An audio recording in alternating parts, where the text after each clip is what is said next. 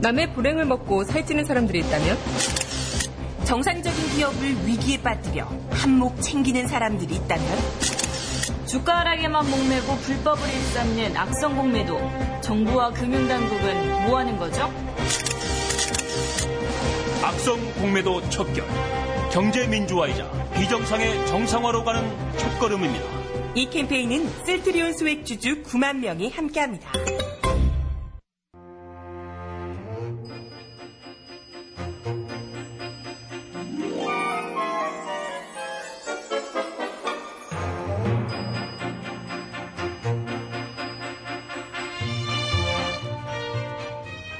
정혜림의 발칙한 뉴스.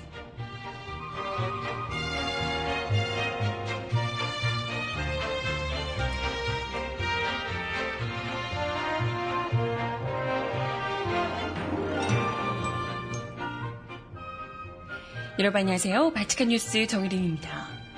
사드와 관련해 KBS 사장이 직접 보도 지침을 내리고 있다. 뭐 이런 소식 제가 일전에 전해드린 바 있죠. 그런데 생각보다 훨씬 더 심각한 모양입니다. KBS 전국 기자협회가 윗선의 사드 보도 지침을 거부하는 의사를 표명하는 성명까지 발표했다고 합니다.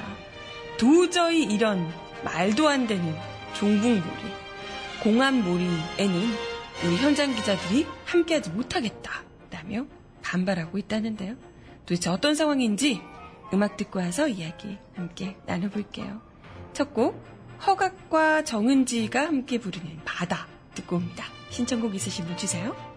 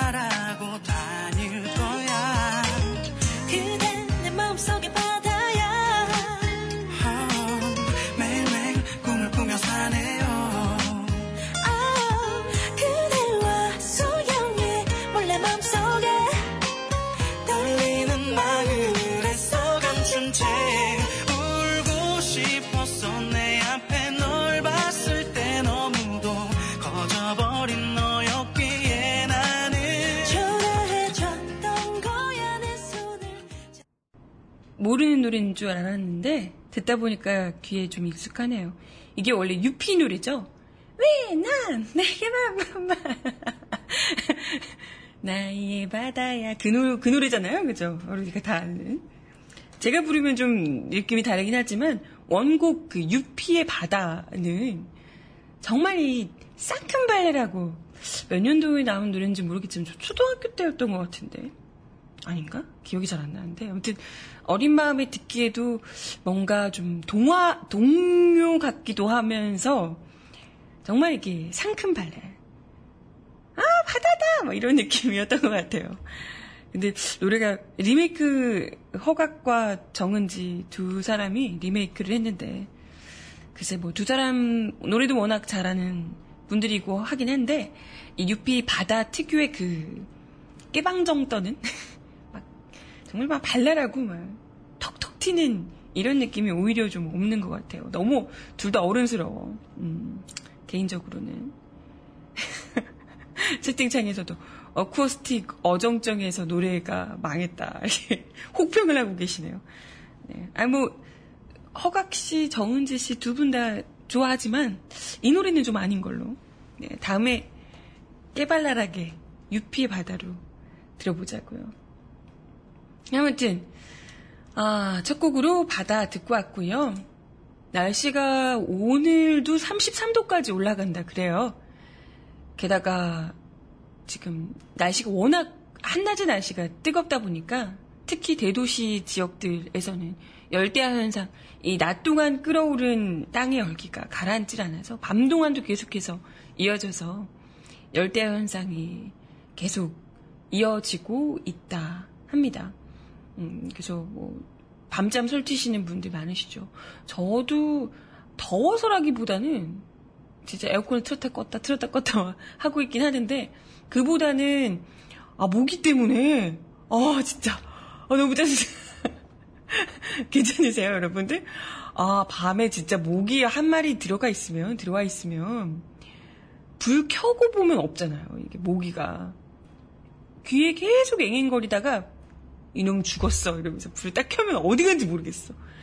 그걸 계속 반복하다가 잠을 설치며 전기 모기채를 전기파리티 있잖아요.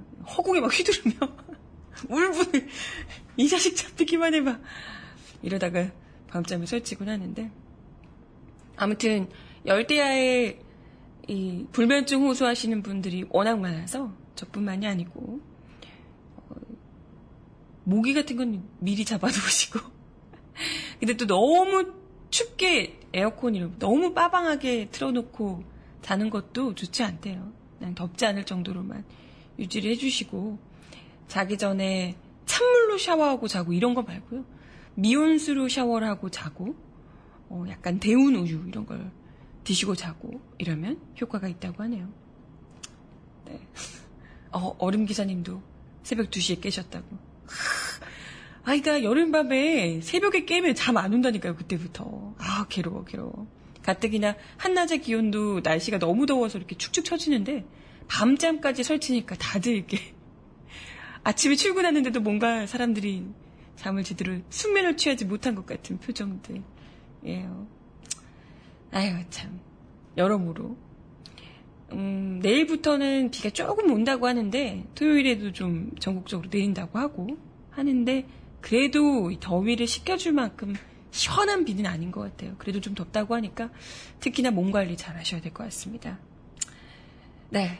아무튼 이렇게 뜨거운 여름 날씨, 열대야, 뭐 폭염 이런 것들도 우리들 참 열받게 하지만 힘들게 하지만 정말 요즘 가장 우리를 힘들게 만드는 뉴스가 다름 아닌 이 사드 관련한 뉴스가 아닐까 생각이 듭니다. 음, 뭐, 사실, 우리가 알고 있는 사드 현장의 이야기들도 있지만, 그것도 이제 오- 온전하진 않겠죠. 우리가 알고 있는 것도. 기자들이 직접 가서 보고, 성주 군민들, 뭐 시민들이 직접 느끼는 현장의 분위기, 이런 것들도 다를 텐데요. 우리가 직접 내려가서 이걸 확인하지 못하니까 아무래도 현장에서 기자들이 리포팅을 하고 방송을 어떻게 하느냐에 따라서 아 실제로 이런 모습이구나 이렇게 이제 가늠할 수밖에 없지 않을까 싶어요. 저희는 뭐 민중예술이 기사 열심히 보면서 아 선주 군민들이 이토록 분노하고 있고 어떤 심경이구나 현장이 어떤 상황이구나 이런 것들을 좀 느끼게 되는 생생하게 좀 느끼게 되는데 뭐 민중의 소리든 이런 진보 매체들을 접하지 않으시는 분들, 특히 이제 공중파 방송, 조중동, 종편 이런 것들만 보시는 분들은 아우 성주 저기 완전 빨갱이들이 다 장악했어. 뭐 종북 빨갱이들이야. 저기 외부 세력들이 외부 그 빨갱이들이 들어가서 저기 전부 다 주민들 현혹시켜가지고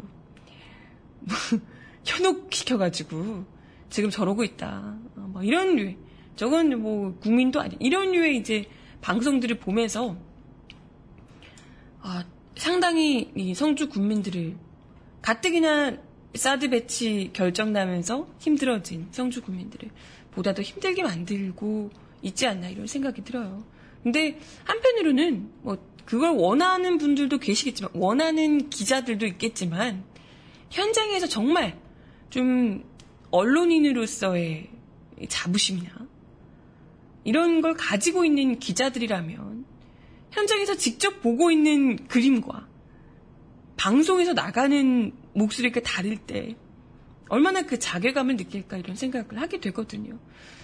사실 바로 얼마 전에 발티칸 뉴스에서도 소개드렸지만 그 KBS 사장이 직접 사드와 관련된 해설을 문제 삼아서 해설이 약간 이제 뭐 좀 정부를 비판하는 듯한 뉘앙스를 담고 있다라고 해서 그거 뭐 난리가 났더라는 그래서 뭐 직접 해설 뭐 갈고 뭐 이 사람들 불러가지고 뭐 교육시키고 뭐 이렇게 했더라는 안보 교육 시키셨나? 뭐 이렇게 했더라는 이제 이야기를 드렸었잖아요. 근데 단지 뭐 해설 이런 뭐 해설까지 그렇게 손댈 정도면 보도들은 어떻겠나 생각을 했지만 실제로 KBS가 윗선에서 보도 지침이 내려오고 있고 굉장히 디테일한 것까지 문제 삼아서 현장의 목소리를 제대로 전달하지 않고 왜곡해서 보도하는 정권의 입맛에 맞는 이런 방송을 하고 있더라는 정황이 지금 기자들 본인들의 입에서 나오고 있습니다. 사실 뭐 세월호 때도 그랬잖아요. 세월호 때도 뭐 당장에 청와대 홍보수석이었던 사람이 이정현 전 홍보수석이 직접 KBS 보도국장에게 전화를 해서 막 온갖 막 닥달을 하면서 대통령이 보셨는데 어쩔 거냐 당장 바꿔라 뭐 이렇게 했을 정도면 지금 이 사드 관련한 문제에서 정부가 굉장히 지금 곤혹스러운 상황이잖아요. 이럴 때 또 이정현 전 홍보수석이 지금 없지만 그 못지않은 또 다른 사람들이 현장에 있는 거잖아요. KBS 아니 그 청와대 이럴 사람들이 또 KBS 전화해서 사장에게 전화하고 보도국장에게 전화하고 압박을 넣으면서 관리하고 있지 않을까 이런 생각이 듭니다. 아무튼 KBS 전국 기자협회에서 뭐 어디 이렇게 전국 기자협회면 기자들 대부분 지역 총국 소속 취재 기자들 로 구성된 모임이라고 합니다. 기자협회, 전국 기자협회, KBS 기자협회. 기자들이 성명을 내고 윗선의 객관 보도를 가장한 공안몰이에 지역국 기자들은 가담할 의사가 전혀 없다. 일부 지도부의 공안몰이에 현장의 기자들을 이용하지 말라라고 경고했습니다. 어떤 일이 있었나 봤더니요. 지난 19일 대구 총국 데스크인 박준영 기자 가 문화일보의 성주 시위, 문화일보 기사 중에 그런 기사가 있었나 봐요. 성주 시위의 외부 세력 개입 확인이라는 기사가 나간 뒤에 이것도 이제 말이 많았죠. 뭐 외부 세력이라고 그 민중연합당 대표 누가 있었다. 그분이 이제 뭐 예전에 통합진보당이었는데, 그러니까 전 통합진보당 세력이 성주 구민들이 켜놓게서 뭐 이렇게 했다. 뭐 이런 식으로 이제 쓰려고 했던 모양이에요. 근데 정작 그 현장에 이 대표, 손솔 대표인가요? 흑수저당, 민중연합당 이 대표인 이분이 그날 그 현장에 있지 않았다고 해요. 이- 그날 그 현장에 서울에 있었는데 서울에 있던 사람을 그때 있었다고 뭐 이렇게 이제 기사를 썼다고 오, 오보였는데요. 아무튼 그 기사가 나갔었는데 기사가 나간 뒤에 이걸 리포트로 만들라는 지시를 위에서 받았다는 거예요. 대구 중국 데스크인 박준영 기자에게 위에서 이런 지시를 받았더라는 겁니다. 근데 이게 오보였고 확인된 건 그냥 이 정당인들이 시위 현장에서 목격됐더라 이런 얘기가 있었다는 것 뿐이었고 실제로 이 사람들이 뭐 거기서 어떤 몇이나 됐고 얼마나 그 현장에 가담해서 같이 있었는지 혹은 주도했는지 이런 것들은 전혀 예, 확인된 바가 없다는 거죠. 마치 이들이 시위를 주도하고 총리에게 날개람과 물병을 던진 사람인 것처럼 몰아가는 잘못된 기사를 절대 쓸 수 없다라고 박준영 기자가 이야기를 한 거죠. 그래서 박준영 부장은 박준영 기장, 박준영 부장은 만약 기사를 꼭 써야 한다면 종북몰이를 중단하라라는 성주 주민들의 반론을 꼭 넣어야 하며 그나마도 이런 리포트를 후배들에게는 지시할 수 없고 해야, 해야 한다면 본인이 하겠다. 어, 멋있네요. 박준영 기자님. 이렇게 이제 이야기를 했더라는 겁니다. 하지만 어, 네트워크 부장은 리포트 할 수밖에 없는 상황이다. 네가 싫다고 해서 되는 게 아니고 해야 된다. 라는 식으로 윗선의 지시를 인정했더라는 겁니다. 결국 그래서 기자협회에 따르면 그 윗선의 의도대로 최초 작성된 리포트는 무려 4차례나 수정이 이루어졌고 결국 종북몰이라는 말, 이 농민들, 성주 군민들이 종북몰이 중단해라! 라고 외쳤던 이 이야기는 아예 원고에서 빠졌다는 겁니다. 이뿐만이 아니라 기자협회는 당초 성주 시위 현장에 외부 인사 개입이라는 연합뉴스 보도가 잘못된 것이라는 보고를 현장에서 수차례나 했다고요. 하지만 이를 외부 세력으로 몰아간 연합뉴스 보도를 옳다구나 하면서 그대로 따라하라는 본사 지침이 계속해서 이어졌다는 겁니다. 계속. 그러니까 이걸 어떻게든지 종북몰이 그리고 일부 세력들이 뭐 통진당 세력 뭐 무슨 이렇게 하면서 운동권 세력들 시위꾼들이 이걸 몰아가고 이 성주 군민들 순진한 성주 군민들을 현혹시켜 가지고 이용당하고 있다. 이런 식으로 보도를 쓰기 위해서 타사의 오보까지도 얼른 가져와서 현장, 현장 기자들이 그거 아니다 잘못된 거다라고 하는데 윗선에서 계속해서 밀어붙여 떠라는 겁니다. 그러면서 지난 16일 9시 뉴스에 보도된 총리 달걀 투척 감금 경찰 수사 리포트 있었는데요. 또 진짜 어이가 없었죠. 그 역시 25년 전에 정원식 국무총리의 밀가루를 던졌다가 징역형을 받았던 분, 이 사람의 그림까지도 이 리포트 안에 넣으라고 굉장히 구체적이고 그 뉴스 리포트 안에 어떤 그림, 어떤 샷을 넣을지까지도 굉장히 구체적으로 지시를 했더라는 거예요. 이걸 찍어서 이렇게 이야기를 해서 대구에 지시를 정말 디테일한 보도 지침을 내렸더라는 겁니다. 이거는 아니 이렇게까지 그림을 다 짜서 할 것 같으면 소설을 쓰시지. 언론 취재 핵심이 뭡니까? 팩트 전달이잖아요. 팩트.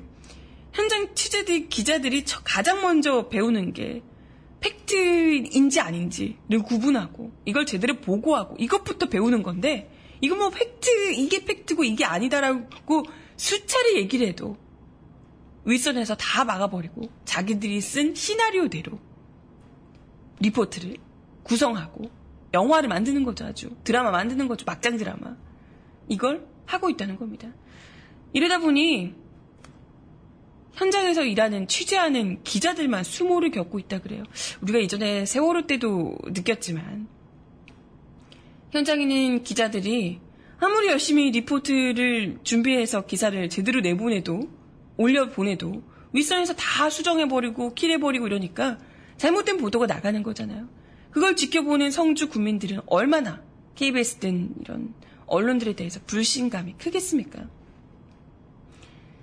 이들은 어, 지난 15일에 황교안 국무총리 성주 방문 당시 9시 뉴스에 MNG 연결을 배정받은 기자 현장에서 뭐 이런 현장 모습을 전하기 위해서 내려갔던 기자가 현장에 연결할 전기를 쓰기 위해 군청 옆에 있는 부동산에 부탁을 했다 그래요.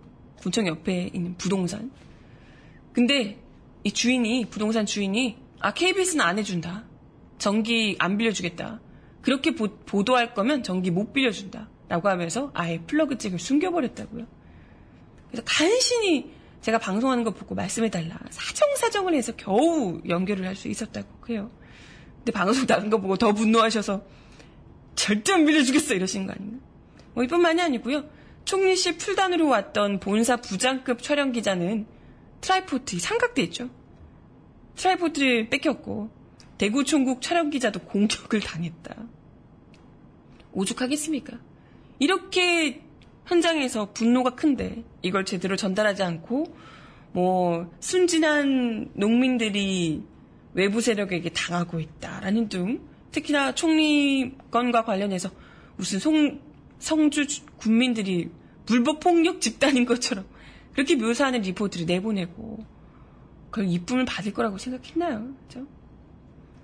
그렇게 겨우겨우 찍어서 올린 그림과 인터뷰를 어렵게 올려 보냈더니 보도 지침에 따라 다 삭제되고 주민들의 본 뜻과 달리 아예 비틀어지고 그러면 또 현장 취재는 더 어려워지고 뭐 계속 해서 이렇게 되면 그냥 데스크에서 소설 쓰는 수밖에 없겠네요. 현장 취재 팩트에 가까이 갈 수가 없으니까. 그렇지 않겠어요? 아무튼 어, 이 같은 전국 기자협회 성명 내용과 관련해서 KBS는 네, 입장문을 발표했습니다. 사실이 아니라고. 이 같은 내용은 사실이 아니다. 이렇게 구체적이고 디테일한 성명이 사실이 아니라고. 그래서 누구 말을 믿을까 모르겠네요. 어쨌든 KBS에서는 아니다, 사실이 아니다, 그런 적 없다라고 이야기를 하고 있습니다. 어, 누가 봐도 그런 적 있을 것 같은데, 그죠? 네, 음악 하나 더 듣고 오겠습니다. 신승훈 씨의 노래 신청하셨습니다. I Believe. I believe 그댄 곁에 없지만 이대로 이별은 아니겠죠. I believe 나에게 오는 길은 조금 멀리 돌아올 뿐이겠죠. 모두 지나간 그 기억 속에서 내가 나를 아프게 하며 눈물을 만들죠. 나만큼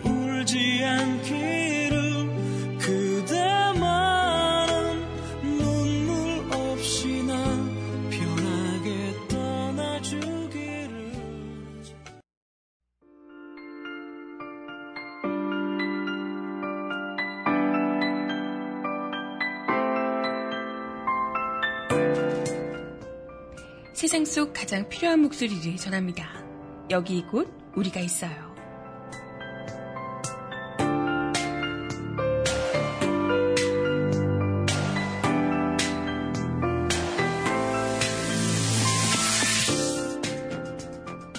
경상북도 성주군이 들끓고 있습니다.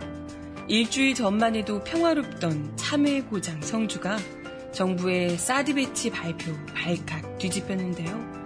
박근혜 대통령과 새누리당이라면 두말 없이 오케이였던 여권 강세 지역에서 정부의 정책을 비판하는 촛불 집회, 1인 시위 등이 이어지고 있습니다. 하지만 주요 언론에서는 집회의 외부 세력 개입, 폭력 집회 모습만 부각하고 있을 뿐 생존을 위해 목숨을 걸고 싸우는 진짜 성주 사람들의 목소리는 전달하지 않고 있습니다. 민중의 소리가 일주일간 성주에서 만난 농민, 학생, 학부모, 국민들의 진짜 목소리를 전합니다.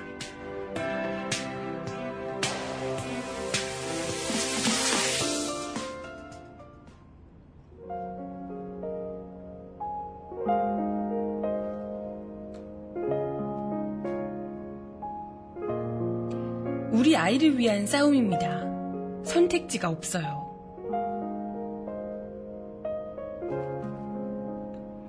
지난 13일 정부가 사드 배치를 발표한 후 40살 배정아 씨는 성주 군청 앞에서 1인 시위를 시작했습니다. 18일 낮 성주 군청 앞에서 만난 배 씨는 30도가 넘는 날씨에도 사드 반대 피켓을 들고 시위를 하고 있었습니다. 배 씨는 초등학교 1학년과 4살짜리 아이에게 안전하고 깨끗한 성주를 물려주고 싶었다. 아무것도 하지 않고 성주에 사드가 들어온다면 아이들에게 죄인이 될 것 같았다며 1인 시위를 시작한 배경을 설명했습니다. 배 씨뿐 아니라 성주 군민 대다수가 각자의 위치에서 다양한 반대 행동을 하고 있었습니다.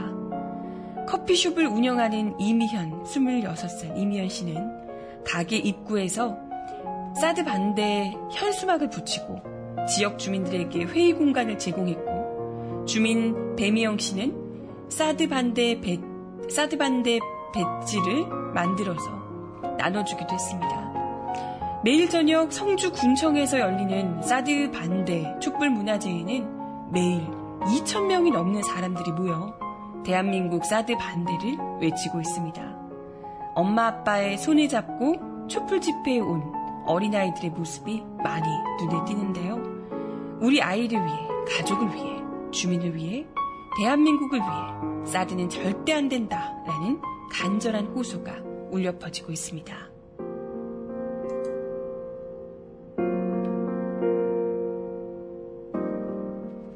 사드가 들어오면 성주도 참외도 사라질 겁니다.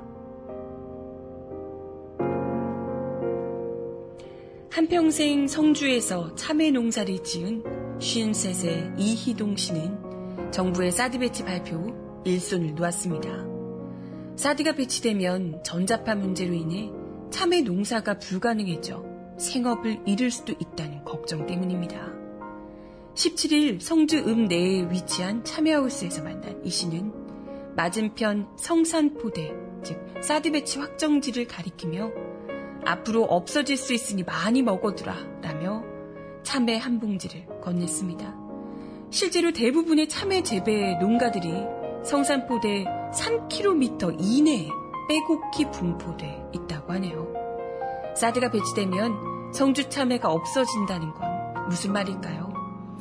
이 씨를 비롯한 농민들의 말을 종합하면 성주는 뚜렷한 사계절 기온차와 점질 토양 등의 특성으로 참외 생산의 최적지로 평가되고 있다 합니다.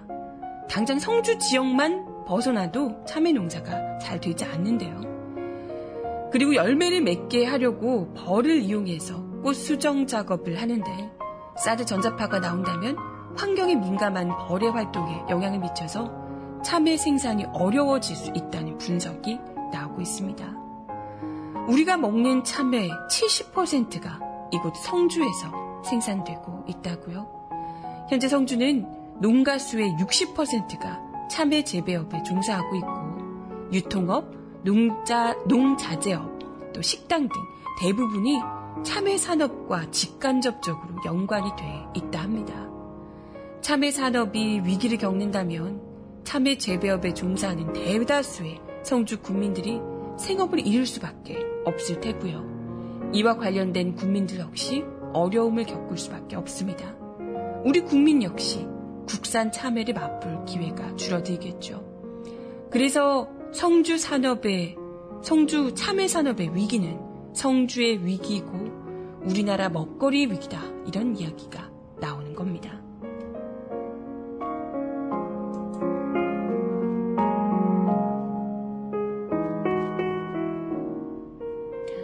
자발적으로 나온 건데 왜 선동당에서 나왔다는 거예요? 사드 반대가 그렇게 큰 잘못인가요? 지난 19일 저녁 열린 촛불 집회에서 만난 성주여고 박모 여학생은 기자와 인터뷰 도중 서럽게 눈물을 흘렸습니다. 사드 배치 발표 후 일주일간 겪었던 마음의 상처가 느껴졌는데요.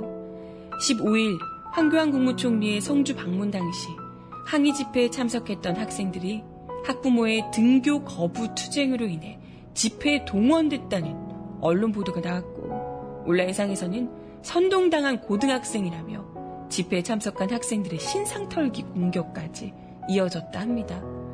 그래서 학생들은 매일 저녁 열리는 촛불 집회에 마스크를 쓰고 참석했고 기자들과 접촉도 꺼렸습니다. 언론이 학생들의 이야기를 왜곡해서 전달한다는 불신, 사드 배치 반대를 지역 이기주의로 몰아가는 여론 등을 보고 듣고 경험하며 마음속에 큰 상처가 생긴 듯 했습니다. 성주고에 재학 중인 18살 최무구는 집회에 참석해 잘못된 정부 정책을 비판, 비판했다는 이유로 빨갱이로 몰리는 이상한 대한민국의 모습을 직접 목격할지 몰랐다며 사드 배치 발표 전 평화로웠던 성주로 다시 돌아가고 싶다라고 호소했습니다.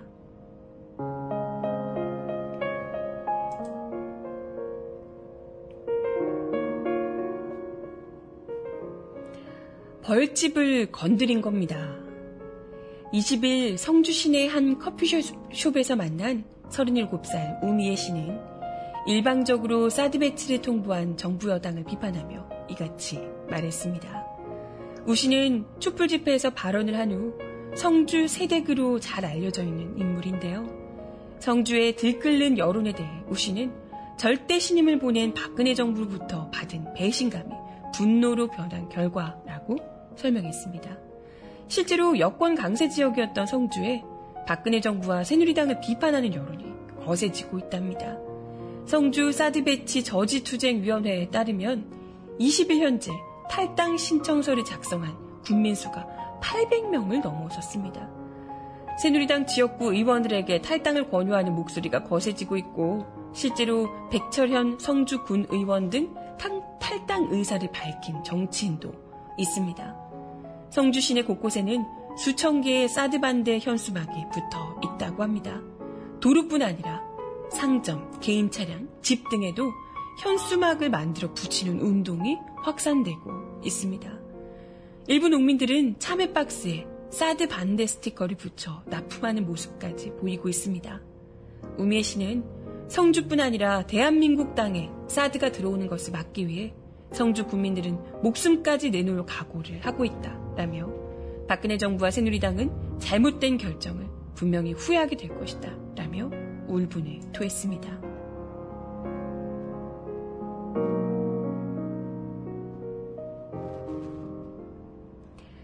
평택 대출이 강정마을 주민 미량 할머니. 다들 이렇게 힘겹게 싸우시는 줄 몰랐습니다. 당해보니 알겠습니다. 죄송합니다. 성주군 선남면회에 사는 44살 백재호 씨는 19일 저녁에 열린 촛불 집회에 참여해서 정부에 맞서 힘겹게 싸우는 피해자들에게 죄송하다는 마음을 전했습니다. 백 씨는 전국 곳곳에서 싸우고 있는 피해자를 언급하며 가만히 있으라는 말에 300명의 소중한 아이들을 잃었다. 정부는 계속 가만히 있으라고 하는데 더는 가만히 못 있겠다 라며 울부짖었고 성주 국민들은 큰 박수로 호응했습니다. 실제로 사드 배치 발표 직후 성주는 안 된다 라던 목소리가 대한민국에는 안 된다로 바뀌는 등 타인의 아픔에 공감하는 성주 국민들의 자성의 목소리가 곳곳에서 터져 나오고 있다고 합니다. 촛불 집회에서 만난 농민 배윤호 씨는 다른 지역에 이런 고통을 넘겨줄 수 없기에 이 싸움은 성주에서 끝내야 한다 라고 말했습니다. 성주 제1교회 서철봉 목사도 아픔을 계기로 성주 국민들이 더 성숙해지고 있는 것 같다 라고 얘기했습니다. 그는 촛불 집회 현장에서 주민들에게 사드 한반도 아웃이라고 적힌 배지를 나눠주고 있었습니다. 서 목사는 사드 발표 후 수십 년 동안 가져온 정부 여당에 대한 우호적인 생각이 변하는 과정, 또 국민들이 똘똘 뭉쳐 위기를 헤쳐나가려는 모습이 성주가 건강하다는 증거라며 목회자로서 주민들과 아픔을 함께하기 위해 다양한 활동을 고민하고 있다라고 이야기하기도 했습니다.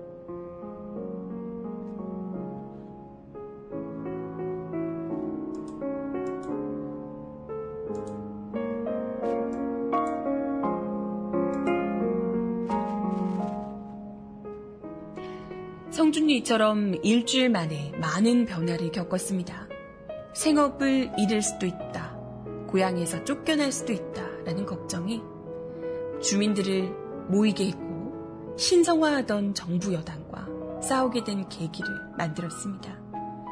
취재 과정에서 만난 수많은 성주 국민들은 하나같이 힘들겠지만 이길 수 있는 싸움이다. 라고 입을 모으고 있습니다. 성주를 지키는 게 우리 가족을 지키고 대한민국 국민을 지키는 길이라고 굳게 믿고 있다고요. 2016년 7월에 만난 성주 국민들은 최악의 상황에서 모두의 희망을 꿈꾸고 있었습니다.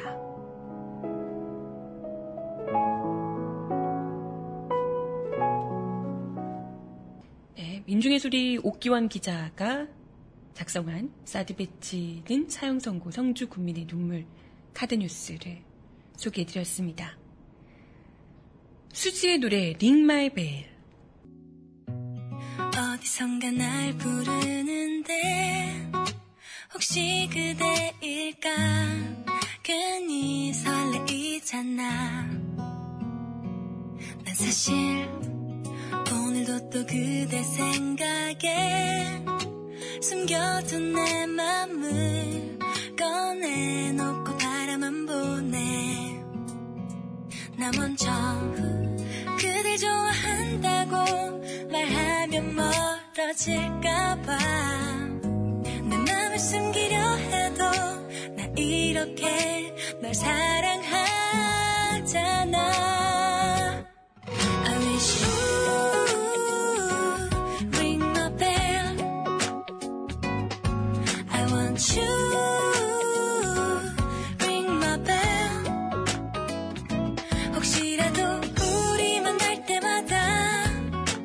이 뛰는 소리가 들리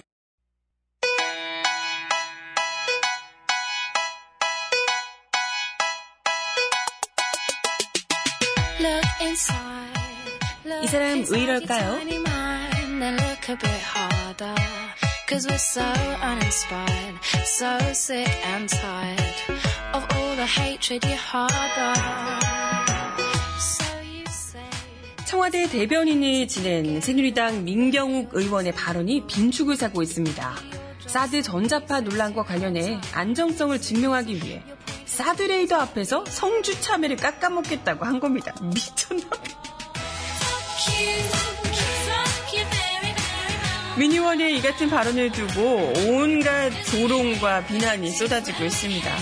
조국 서울대 법학전문대학원 교수는 사드 문제를 참의 문제로 왜곡, 축소시키려는 전략적 언술이라고 꼬집었고 서주호 정의당 서울시장 사무총장은 사무처장은 박근혜 대통령과 새누리당의 수준을 제대로 보여준다라고 일가했습니다.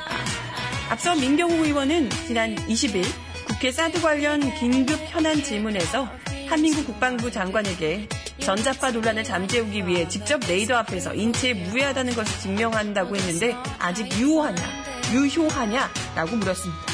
이 한 장관이 아직 유효하다라고 답하자 민의원은 저도 정부를 믿고 또 성주 주민들을 안심시켜 드리기 위해 그 자리에 함께하겠다라고 말했습니다. 뭐 자문자답인가? 그러면서 다만 앞에 잠깐 서 있는 것만으로는 부족하다, 불충분하다 이런 얘기도 있으니 농작물에도 안전하다는 걸 증명하기 위해서 그 앞에서 맛있는 성주 참외도 깎아 먹고 남은 참외는 참외 좋아하시는 우리 어머니도 가져다 드리고 싶다라고 덧붙였습니다. 그러지 말고 어머니까지 같이 가서 그 앞에서 사시라니까요. 참외 농사 지으면서. 그렇게 하시라고요. 그래야 국민들이 믿죠. 한몇년 사시면 그리고도 안전하다라는 것이 확인이 되면 그때 돼서 국민들이 받아들인지 말인지 그때 결정하자는 거죠. 심지어 미니원은 사드를 거북선에 비유하기도 어떡해 거북선에 비유하기로 했다고 합니다. 이건 진짜 모독 아닌가 모독? 마무리 발언을 통해서 이순신 장군이 제작한 세계 최초 돌격형 철갑선인 귀선, 거북선은 적을 무찌르기도 했지만 귀선의 독특한 모습으로 싸우기도 전에 적에게 위협을 줘서 전투를 미연에 방지하는 효과가 있었다며 사드도 북미사일을 무용화시키는 거북선 효과를 거둘 수 있다고 주장하기도 했습니다. 아니 거북선이 자기 병사들을 죽이진 않잖아요. 이것 보세요. 뭐 하자는 거야 진짜. 이순신 장군이 이딴 식으로 모독하고 있어요? 아 어떡하지?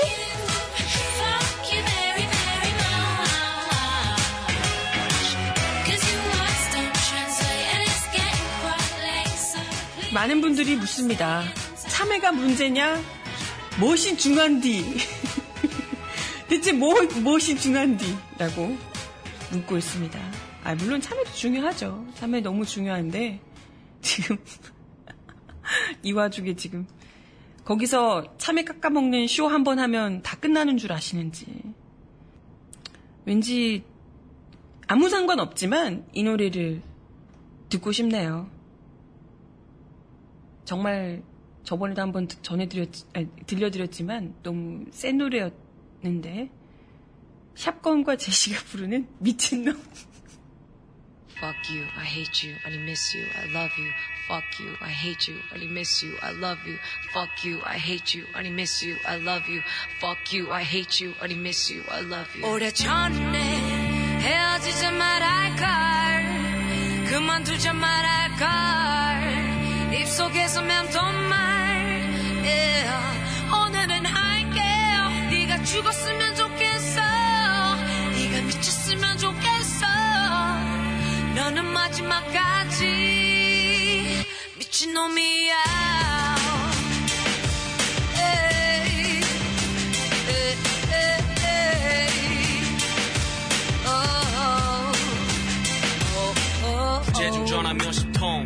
어디서 뭐해? 개쓰레기 새끼 미친놈이라면 난 변했대 맞네 네 습관 목소리 성격 모든 게 이제 내가 기피하는 스타일들이 됐네. 아까워 너한테 투자한 내 시-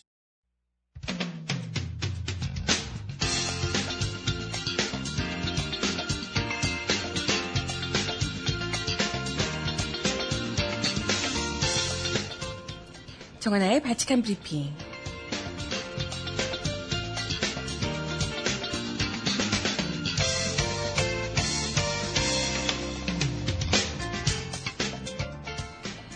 번째 소식입니다. 윤상현, 최경환 의원에 이어 현기환 전 수석까지 공천 개입 논란이 커지면서 박 대통령의 입장을 밝혀야 한다 이런 이야기가 나오고 있는데요. 하지만 청와대는 현기환 전 수석의 발언에 대해서 개인적으로 한 말이라며 꼬리 자르기에 나선 모습입니다. 정영국 청와대 대변인은 현전 수석의 발언은 개인이 한 말로 왜 그렇게 말했는지 알지 못한다며 본인이 스스로 적극 설명하고 있는 것으로 안다. 라고 해명했습니다. 대통령은 절대 관련이 없다고. 왜 그래? 대통령의 뜻이라면서요. 내 말이고 대통령의 뜻이라 그랬는데요. 자, 아닌 척 하기는. 전날 언론 보도 직후 현기환 전 수석은 김 전 의원이 김성회 의원이죠. 화성 갑으로 출마하지 않겠다는 의사를 사전에 밝혔고 그러면 그 약속을 지키라는 뜻에서 당시 통화에서 청와대에 근무하는 나에게 약속을 한 것은 대통령과 약속한 것이 아니냐라고 말했던 것 뿐이라며 해명을 한 것으로 전해졌습니다. 글쎄 뭐 몇이나 이 말을 믿을지 모르겠습니다. 녹취록의 핵심 관계자인 관련자인 서청원 의원은 공천 개입 녹취록 파문에 대해 음습한 공작 정치라고 주장하고 나섰습니다. 아우 진짜 음습하게 뒤로 그렇게 협박하고 이러신 분들께서 그러시면 안 되는데 왜 이 시점에서 음습한 공작 정치 냄새가 나는 일이 벌어졌는지 이해할 수 없다라며 불만을 표했다고 합니다. 청와대와 무슨 관계가 있겠냐? 어, 그냥 유도신문한 것이다. 이렇게 이야기를 했다고 하네요. 하지만 당내에서도 진상조사 요구가 거듭 제기되고 있고요. 야당은 이번 파문과 관련해 박근혜 대통령을 지목하며 직접 해명을 요구하고 있는 상태라 논란은 쉽사리 가라앉지 않을 것으로 보입니다.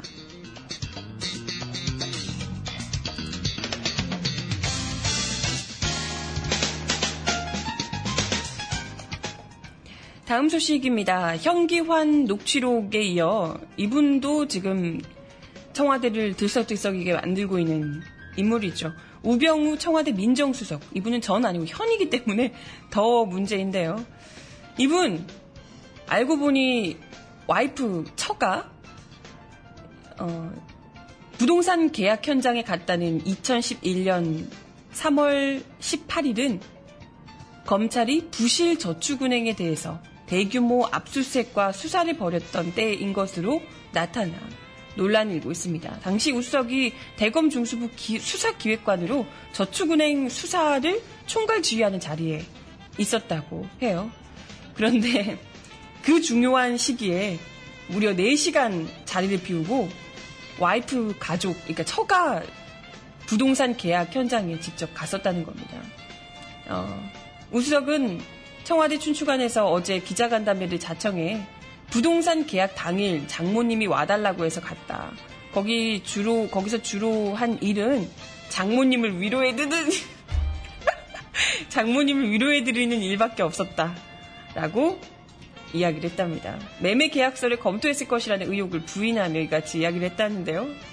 이 말 누가 장모님을 위로해 드리기 위해서 갔대요. 미치겠다. 네. 할 일도 제대로 하지 않으시고 동시다발적으로 저축은행 수사를 벌이고 있던 그 상황에 초유의 사태가 진행되던 그 시기에 전국적으로 수십만 명의 서민 예금자들이 피해를 입던 그 상황에 중차대한 시기에 중수부 수사기획관이 장모님을 위로해드리기 위해서 4시간 동안 비웠다. 이게, 이게 가능한 이야기인가. 네. 어찌됐건 계속해서 이 사퇴 요구 압박을 받고 있는 상황에서도 각종 의혹에 대해서 부인하며 사퇴를 하지 않겠다고 이야기를 했다고 합니다. 음, 그만큼 청와대를 믿고 있다.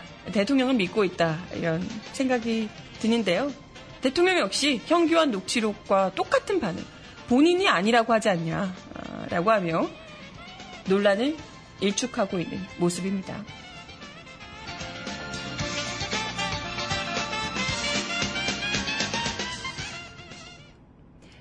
네, 마지막 곡 들려드리며 인사드려야겠네요. 요즘 현기환 그리고 우병우까지 합쳐서 그 우환이라고 청와대 우환이 들었다고 이렇게 얘기를 한다고 하는데 네, 마지막 곡 사이먼 도미닉과 그레이 그리고 원이 함께 부른 마음 편히 들려드리면서 우환이 깃든 청와대를 네, 위에서 마지막 곡 들려드리겠습니다. If somebody loves me 난 그걸로 만족해. 내 걱정 안 해도 돼 난 괜찮아 okay 너무 애쓰지 않아도 돼 나중에 후회 없게. 네, 오늘 성주 군민들이 서울역에 모여서 대규모 집회를 한다고 합니다. 성, 서울까지 또 올라오셔서 집회를 하신다고 하니까 더운 날씨에 하, 고생하실 것 같은데 또 어차피 올라오셨으니 많은 분들이 함께 힘을 좀 실어주시고 하면 좋을 듯 하네요. 오늘도 발칙한 뉴스 함께 해주셔서 감사하고요. 저는 내일 10시에 다시 오겠습니다. 건강 잘 챙기시고 내일 만나요. 안녕. 확인하는 폰 엄마의 부재중 전화 두통 바로 걸까다가 다시 내려놓는 손 오늘은 기분이 좀 아니어서 준비가 덜 됐던 채로 보여줬던 내 모습이 후회돼 못 적겠어. 그랬다 내 탓이네 몇 년째 똑같대도 I'm gonna be a man 누가 뭐래도 회사의 손에 존재 너무 자각했어